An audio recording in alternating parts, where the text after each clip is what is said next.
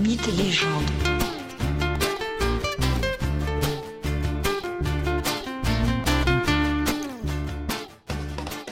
Bonjour à tous et bienvenue dans ce nouvel épisode de Mythes et légendes. Aujourd'hui, je vous invite à suivre le plus grand héros de l'Antiquité, Héraclès. Je vous invite à le suivre dans la réalisation de sa seconde quête, à savoir tuer l'hydre de Lerne. Mais qui est donc l'hydre de Lerne? Il s'agit d'un monstre légendaire, engendré par Typhon et Échidna.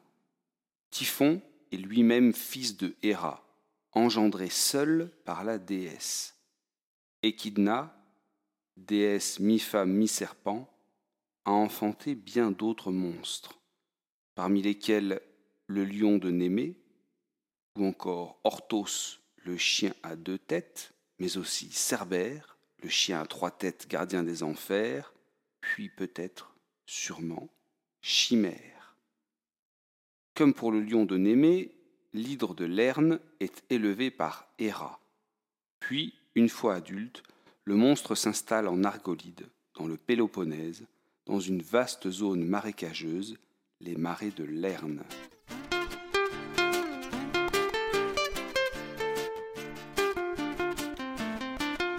Héraclès doit donc, toujours sous les ordres de son rival Eurysthée, aller abattre ce monstre, tuer l'hydre de Lerne.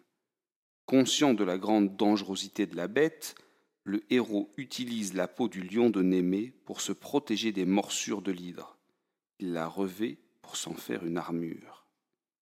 Mais Héra, soucieuse de protéger le monstre qu'elle a élevé, et plus soucieuse encore de nuire à Héraclès, envoie dès le début du combat un crabe géant aider l'hydre. Le crabe doit distraire Héraclès et ainsi l'exposer aux coups et aux morsures du monstre. Mais Héraclès ne se laisse pas prendre au piège. Cependant, alors que le combat fait rage, le crabe mord et pince le héros. Héraclès lève le pied et de sa divine force il écrase le crabe de son talon. Reste l'hydre. Le combat est apparemment impossible à gagner.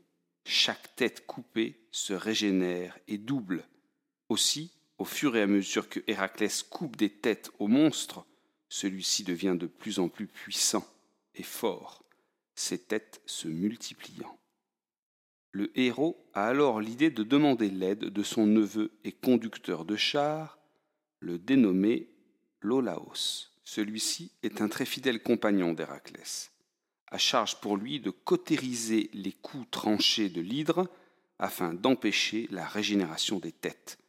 Pour ce faire, Lolaos enflamme quelques arbres et en utilise les branches en feu, les têtes ne pouvant repousser sur le coup cautérisé.